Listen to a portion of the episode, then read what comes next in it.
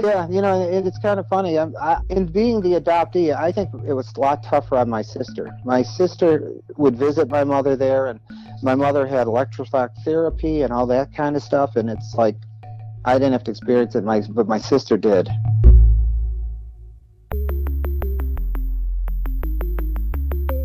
Who am I? Who am I? Who am I? Who am I? Who am I? Who am I? Who am I? This is Who Am I, Really? A podcast about adoptees that have located and connected with their biological family members. I'm Damon Davis, and on today's show is Kenneth. He called me from Coal City, Illinois. His family of siblings were all adoptees, each fostered in their parents' home before their adoptions. That scenario worked out great for Kenneth, but not so much for his oldest sister. Seeking reunion, he bonded with his half sister and learned the truth about his birth mother's institutionalization, which led to his sister's adoption and Kenneth's conception. He's still seeking answers as to his birth father's identity, but for now, at least he knows more about where he came from. This is Kenneth's journey. Kenneth was the youngest of four adoptees in the suburbs of Chicago. He had two older sisters and a brother, so I'm sure you can imagine adoption was an integral part of their lives. But that doesn't mean it was entirely a great thing for all of them. Listen to the stories Kenneth tells about his siblings' start in their home. And it's kind of funny now that I look back on it and I hear other people's adoption stories. I see how unique, in one sense, my situation was. My parents became foster parents solely for the um, to be able to adopt, and they figured, well, if we start out as foster parents, then we'll have the in that would allow us to um, be given children. And they were. They got four children, and I'm not exactly sure that was the best idea for them, because what ended up happening is is my oldest sister was a foster child to start, and they got her at 10 months old and she wasn't adopted until she was like almost four. And at that point, you really don't have any much bonding. My my mom and my mom especially, I don't sense she could totally give her heart to my sister because she never knew if she was going to get her or not. Oh, and really? Uh, and so, and, and my sister would have visitations with her biological family, and when she was three, there the she my sister can vaguely remember the goodbye to her biological family, where everybody's crying. Well, we're they're going to be giving her up.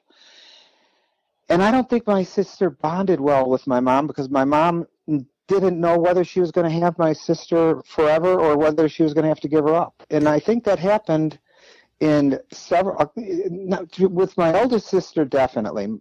My second eldest sister was a foster child until she was eight years old. And that situation was actually opposite. My older sister, my my second oldest sister, she was used to my mom being her mom, her adoptive mom, but she would visit her biological family and didn't want to visit. Oh. And then they ended up getting into a court fight at the end because the biological family wanted her back at like eight, but they were sensing that they wanted her back so that they could take care of the invalid mother. So there was a court battle, and so my parents ultimately won. And so in this situation, I was constantly growing up in an adopted situation with caseworkers and social workers around. Wow. My brother, my older brother, he actually they got him, and they had a little bit of complication with him was because they, they were going to allow my parents to adopt him, but then they discovered he was deaf and then there was question marks about whether you know should you know would they be able to give him the need that they needed? And my parents had to beg and beg them to give her the, give them the chance. And so you'll notice there's a lot of turmoil with my parents getting to be able to adopt the the, the three eldest children.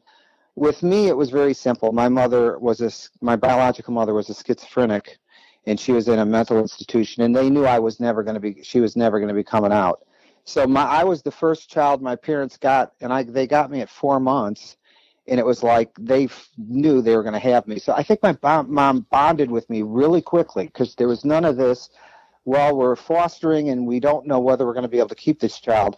I was the only child they knew right off the bat they were going to keep, and I bonded. So my adoption situation was really wonderful, all rosy. I, you know, I loved my parents. I loved my uh, my dad and my mom, and I could see within our my family there's a different uh, different way each of our children took to adoption. I was the Mhm. rosiest, and my eldest sister, she never took with my mom. Wow. That is really fascinating. You know, I've as you know, I've heard so many stories, but I've Mhm. never heard this perspective on foster to adoption where because the child was being fostered and was in such a tenuous situation that they might not get to stay with the foster parents who intend to adopt them that it it created this false barrier or I mean, actually Right. a very real barrier honestly. That's really mm-hmm. interesting. I've never experienced that before. Kenneth's adoption situation was really wonderful for him. He said that since he was brought into his parents home as a foster child first his parents were given way more information about him than a parent who is adopting straight away gets in a child's non-identifying information but since his parents were fostering, he got pretty used to seeing social workers come in and out of their home and was generally used to the culture of adoption and fostering. And my mom would turn and say, "Oh yeah, you you've got a sister somewhere, and she's about 16, and your mother was very very sick." My mom really wanted to stress that I was wanted. It's like your biological mother couldn't take care of you. That's why you're here with us. But yeah. Um, so she'd be telling me, you know, you know, you uh, we know what your last name is, and so I grew up knowing a lot about, you know, especially having a sister. I was told at at about the age of five or six that I had a half sister out there, and that played on my mind for years because it's like, you know, I go through life and it's like, I wonder if I'm ever going to see my sister. Is she somewhere around here? But then eventually I got to the point where I just um, resigned with the fact that adoption was closed. I was never going to know anything Mhm. in this life. I always resented the fact that, you know, there are family members in my life that are out there somewhere and I could not ever be told who they were. And I could not have a, a, my birth certificate. That just drove me up a wall. It's like Oh yeah. so, somewhere, somewhere in some office in Illinois, there's a a file that's closed and has real big information on, on it for me, and I can't get it. And so, but I just figured, hey, it's it's a closed thing. There's nothing that can be done about it. Yeah. Wow. That's that's unbelievable. Um, mm-hmm. Because you've also said that basically being raised in foster care allowed you earlier access to this. You know, most a lot of adoptees will say they're in the fog. They don't know enough Right. to know that adoption is a thing that they are disconnected from those whom they're biologically related to. But you grew up in an environment where the entire culture of the house was mm-hmm. was was penetrated by this whole process of Right. moving children from one family to the next and the legalities of it and the and the visitations of it and the emotion mm-hmm. that is involved with it. Yet still it doesn't give you any solace to know that there's someone out there mm-hmm. whom you're never potentially going to meet. That's really fascinating Kenneth's family life sounded really interesting to me. I was so curious about what life was like in a home with children of different ages, in different fostering statuses, with a variety of needs and even differing levels of family connections. Kenneth said every child had a very different experience in their house. His parents brought him home when he was four months old, and he bonded with their mother and felt like they were all just one big, happy family. His adopted siblings were just his brothers and sisters, and it was all good for Kenneth. When we talked about what compelled him to search for his birth family, he described his initial position that he didn't want to search because he felt it would be disloyal to his parents. I think I was lying to myself, but I'd say I don't care. I really don't care. You know, I don't need to find anybody else. Mm-hmm. And um, as a matter of fact, when I first met my wife, um, I told her I was adopted, and she says, "Oh, well, do you ever wonder where your your parents are?" And I told her, "Well, my parents are at," and I, and I said, "They're at home. They're, they're you know, right down the street." After he turned 18 in 1983, at his adopted mother's suggestion, Kenneth went to Catholic Charities to get his non identifying information. His mother was similarly interested in his paternal heritage. Kenneth's adopted father died in 1991 and his adopted mother later in 2005. Before their deaths, Kenneth had always been told his mother's heritage was Polish and Swedish, but he had no idea what his paternal heritage was. Much later in 2017, at 51 years old, Kenneth's wife bought him a 23andMe DNA test because they were both really curious about the entirety of Kenneth's DNA genetic makeup. What I discovered was the first ethnicity that came up that I was 30% African American. Hmm. And I did not know that I was African American at that point. Fascinating. And it, which is kind of interesting because you know, I grew up in, as I say, in a in a in a white suburb of Chicago, and everybody in my class were white. I and I the thought of me being uh, biracial never occurred to me. But I did notice when I started going to college, um, I would start interacting with African Americans, and they would tell me that I was African American, and I was like, you know, being an adoptee, I didn't know, and it's like, yeah I'm not sure. And, and hard like, to no. believe, right? If you, I mean, th- you know, you've grown up in a predominantly white neighborhood, gone to a, you know school that you probably had a bunch of white friends, and never really contemplated it before until this cadre of others of African American descent can recognize things in you that you probably hadn't seen in yourself. That's really interesting. No, I, I can remember the day clearly. I was at Northern Illinois University, and I was sitting down and one of the one of the African American girls who was sitting next to me, she looked at me and she she included me in the African community. She said, "Well, you know, it's like being a, you know, in this, you know, being black," and I'm like, "No," and she gave me a look. She looked at me and I said, "No, I'm I'm uh, you know I." I'm white, and she's like, I don't know if she thought I was pa- trying to pass for something, but she looked at me and she made it look, and she's like, you may not know who you are, but I know you're African. wow. like, and see, but being an adopted, you know, I, you know, I scratched my head and said, well, she could be right, but I, how do I know? But when the 23andMe uh, results came back, I, you know, there it was, 30% African American, and it's like, wow, or, you know, it's all, well, sub sub-Saharan African, mm-hmm. and it's like, wow, and and you know, I had hints that you, you, there were people that I think people suspected but nobody uh, would talk to me about it. That's really interesting. And it's funny, too. You know, you sent me a picture of yourself and your sister. And as you were talking, I had to go back and look again to see what I have thought so. And I can see it. Kenneth told me that that kind of automatic association with being African American by other African Americans who just naturally included him in the group happened all the time. So when he got his 23andMe results back, he went online to the platform's chat rooms regarding ethnicity, where someone posted that Illinois was an open birth certificate state. He filled out the paperwork, got the document, and saw the name of his birth mother. Over on Ancestry.com, he was able to assemble a maternal family tree fairly quickly. Since he was finding so much good information on Ancestry, Kenneth decided to submit a sample for their DNA test too. That platform matched him up with a first cousin, once removed, who was really a genealogy whiz and had mapped his maternal family back to Poland in the 1700s. But Kenneth wanted to be cautious because he wasn't sure if the sister he already knew about was equally aware of his existence. Rumor had it the sister had been adopted by their natural grandparents, who were young at the time, so there was a possibility that the woman was never told the truth about her relationship to them. While searching, Kenneth found obituaries online for the sister's grandparents where she was listed as their daughter, so she truly might have thought they were her parents. Because I'm sitting there worried. It's like, am I going to be the one who pops up and tells her, oh, you know, the woman you thought was your mother, she's really not your mother. She's really your grandmother. Yeah. And I really worried about that. And so I got in contact with my first cousin once removed, who I matched DNA wise. And I told him, I says, I have a sister out there and I don't want to pop up on you know and be a shock. And so he wrote to me and he said, "Well, tell me who your mother's name is, and we'll figure out what's what it is."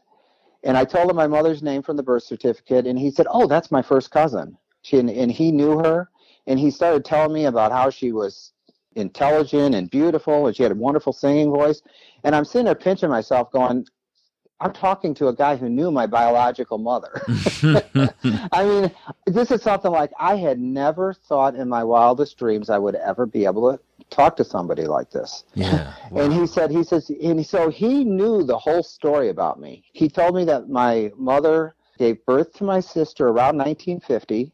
And right after she gave birth, she started to have problems and she was put into a, there, there's a, a famous uh, asylum in Chicago named Dunning Asylum. She entered there in 1950 and died there in 1980. Wow. And Jeez. and so so she was there her whole life. So if you look at the if you look at the era, she got put into the in, in 1950. I was born in 1965 and she died in 1980. So okay, I knew that made that made me even more slow about wanting to get in touch with my sister because I didn't know the how it would have happened.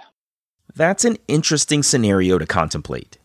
How did a woman who was institutionalized for decades get pregnant? Kenneth's father could have been a doctor, an employee, or another patient for all he knew. When I Googled Dunning Asylum, the very first link that popped up for me was titled Dunning, a tomb for the living. Since Google thought it was the first thing I should see, I read the 2013 article from WBEZ Chicago. One excerpt said, For many generations of Chicago children, bad behavior came to a halt with a stern warning, quote, be careful or you're going to Dunning, close quote. The prospect sent shivers down the spines of youngsters who regarded it as the most dreaded place imaginable. It goes on to talk about the state of Illinois taking over the hospital, some changing mental health practices in the 1950s, and the discovery of unmarked graves after the institution's land was sold to developers. Back on Kenneth's sister, he was really concerned about popping into her life unexpectedly, so he took advice from other adoptees online about how to proceed. But I didn't want to pop up without being, you know, being a surprise. So somebody told me, you know, if your sister doesn't know who you are, just get in contact with her, write her a letter, and say, um, you know, I've matched your, we've, I've matched your first cousin, and somehow we're related. Maybe you can tell me how we're related. And he Mm. said, let her tell you what she knows. She, if if she knows that her mother was in the asylum, she'll tell you. And if she thinks the person in the asylum was her sister, she'll think you're she's your aunt, and then you can take it from there. I thought, well, that's a great idea. That is great. So I thought, hey, if if my sister thinks I'm, you know, if she knows that I'm her brother, then that's fine. And if she thinks she's my aunt, well, I'll play along and not. I'm not going to blow the cover. I'm not going to. I didn't want her to feel miserable discovering things, you know, after fact. So Kenneth wrote his sister a letter that included a copy of his birth certificate, a photo of himself and his children, and a copy of the DNA report connecting him to their first cousin once removed. He also included a link to his Facebook profile.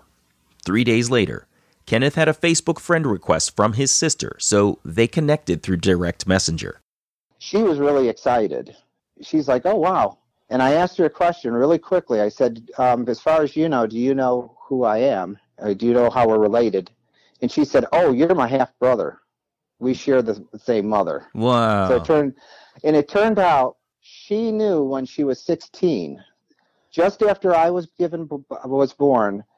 She told me. Now this is what I got to tell you, and I think when you get into these adoption situations, I don't know how much truth she was told by my grandmother. You know, she was told things, and I'm not Yeah. sure how much of it was true or not yeah. she she said she was 16 she can remember the day she was told that her mother gave birth she said it was i was already in the adoption process before grandma and she or anybody else knew that i was in existence you know i scratch my head and i don't know how much of that i if it's true or not Why? What, take- what do you question about it? later well later on i talked to my sister and she was kind of showing regret that my mom had given me up or, or that grandma and he she said i remember going to the room and i don't know if grandma saw you or not so now the story changed from nobody knew about me to potentially there was a point where grandma went in to see see something after i was born and Mm. There was regret that grandma might have given me you know shouldn't have given me up Kenneth conveyed that he had always wondered about nature versus nurture. With his siblings, you could just tell that they were very different from one another with starkly different personalities. But seeing his half sister's Facebook profile, it was clear from the persona she projected that they were kin to each other. I mean, just looking at my sister's website before I even met her, looking at it, it's like we're we're related. That's my sister. I mean, the the things that she writes about, the way she writes, the way she sees the world, it's like we see the world the same way. That's amazing. Wow. And it's like uh, one of the things that I can tell is um, the discussions that we have. Like, uh, you know, sometimes I have a, um, I have to struggle with worry and anxiety, and I can see my sister doing the exact same thing. It's like you, you can tell you're. I could tell that I'm that she's my sister. And then when I met her, it was pretty clear she's my sister. Kenneth got to know his sister through her Facebook page, and the first time they messaged one another, she was eager to meet. But then she pulled back just a little bit, taking her time too to get to know him. Kenneth thought empathetically about his sister's perspective on his emergence. But I realized that this was just coming out of the blue for her. You know, mm-hmm. I, she knew I was existed. She always told me. She said she had a daughter, my niece, and she'd tell the niece, "Oh, I got a brother," and the niece is like, "Well, we got to find him. We got to find him." And she's she would tell the daughter, "We have no way of finding her. I don't have any clue." But she was wanting to see me, but I guess once it once the reality that I was there is she didn't know me any more better than I knew her. Yeah. I think she wanted to make some time, and especially considering our mother had schizophrenia. For mm-hmm. all she mm-hmm. knows, um, I could have schizophrenia. True. That's and right. So she I doesn't think, know what she's walking into. That's fair. Yeah, and and so it's like I wanted to make sure she was not suffering any problems for like my mom did, and she wanted to do that. And it took took six months, and then finally we uh, set a time to visit and uh, it was like as I say, she, she, I showed you my the picture. We look very, very much alike. Oh yeah, and, absolutely. And and see, to me, that's the most spe- the special thing is because it's like I've gone through my whole life and not have anybody look like me, and it's like finally, and you know, I get some pic. Now I got some pictures of my uh, my sister, my grandmother's, my mother, and it's like okay, I look like that family. It ended up taking about six months for the pair to meet in the town of Downers Grove. And I, I was really, really excited. And so we're we're driving there, and when we got to the coffee house, she was standing on the porch, standing on the the uh, at the door of the coffee house, and uh, oh, that was, I mean, that was really kind of memorable. I got out and I gave her a hug, and my wife was with me, and uh, I had thought that she was going to be bringing her daughter and her son-in-law, and she she was there by herself. And she looked and she said i was going to bring my daughter and son-in-law but she says this is for me. She says i wanted i want i don't want to share you at this point. Oh wow. i want you now. And it's really been i mean for the six months that we've been communicating on messenger and all that i'm I, in one sense i think i'm blessed because i hear so many of the adoption stories where they lots of people have to meet lots of family members and all that Mm-hmm. And with her, she was raised as an only child. And most of our family is either dead or out of the picture. So when I met her, it's like instead of having to focus on a whole family, it's just she and I getting like getting to know each other. And I I think we've grown really really close in the last year. It's very very close. Yeah, I can imagine. There's an odd thing that happens, uh, probably quite naturally, when these reunions occur in the way that yours has. That you know, you're kind of the only folks left. You know, right? You either get along famously, yeah. which it sounds like you guys have, or you kind of check the box on having met the person. You go your separate ways and you return to your life. But it's really cool that you're you're bonded to her. That's amazing. Yeah, I, I realize, you know, one, with think, one thing with adoption, you get people get raised in different ways, and so you may not have a mesh. But and with with my sister, yeah, I I took to her right off the bat. So. Hmm. Kenneth admitted that he started out truly wanting to know who his birth mother was. But once he got the information that he was also African American, learning more about his paternal side became a priority too.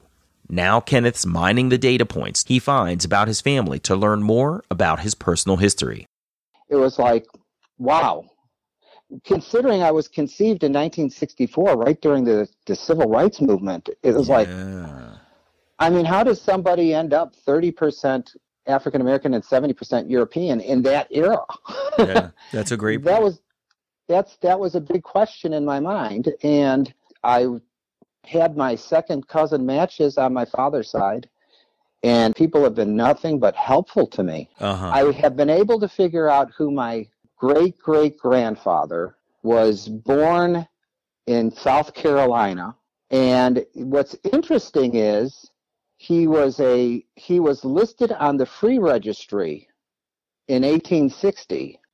He, his brother, and his sister. He was seven.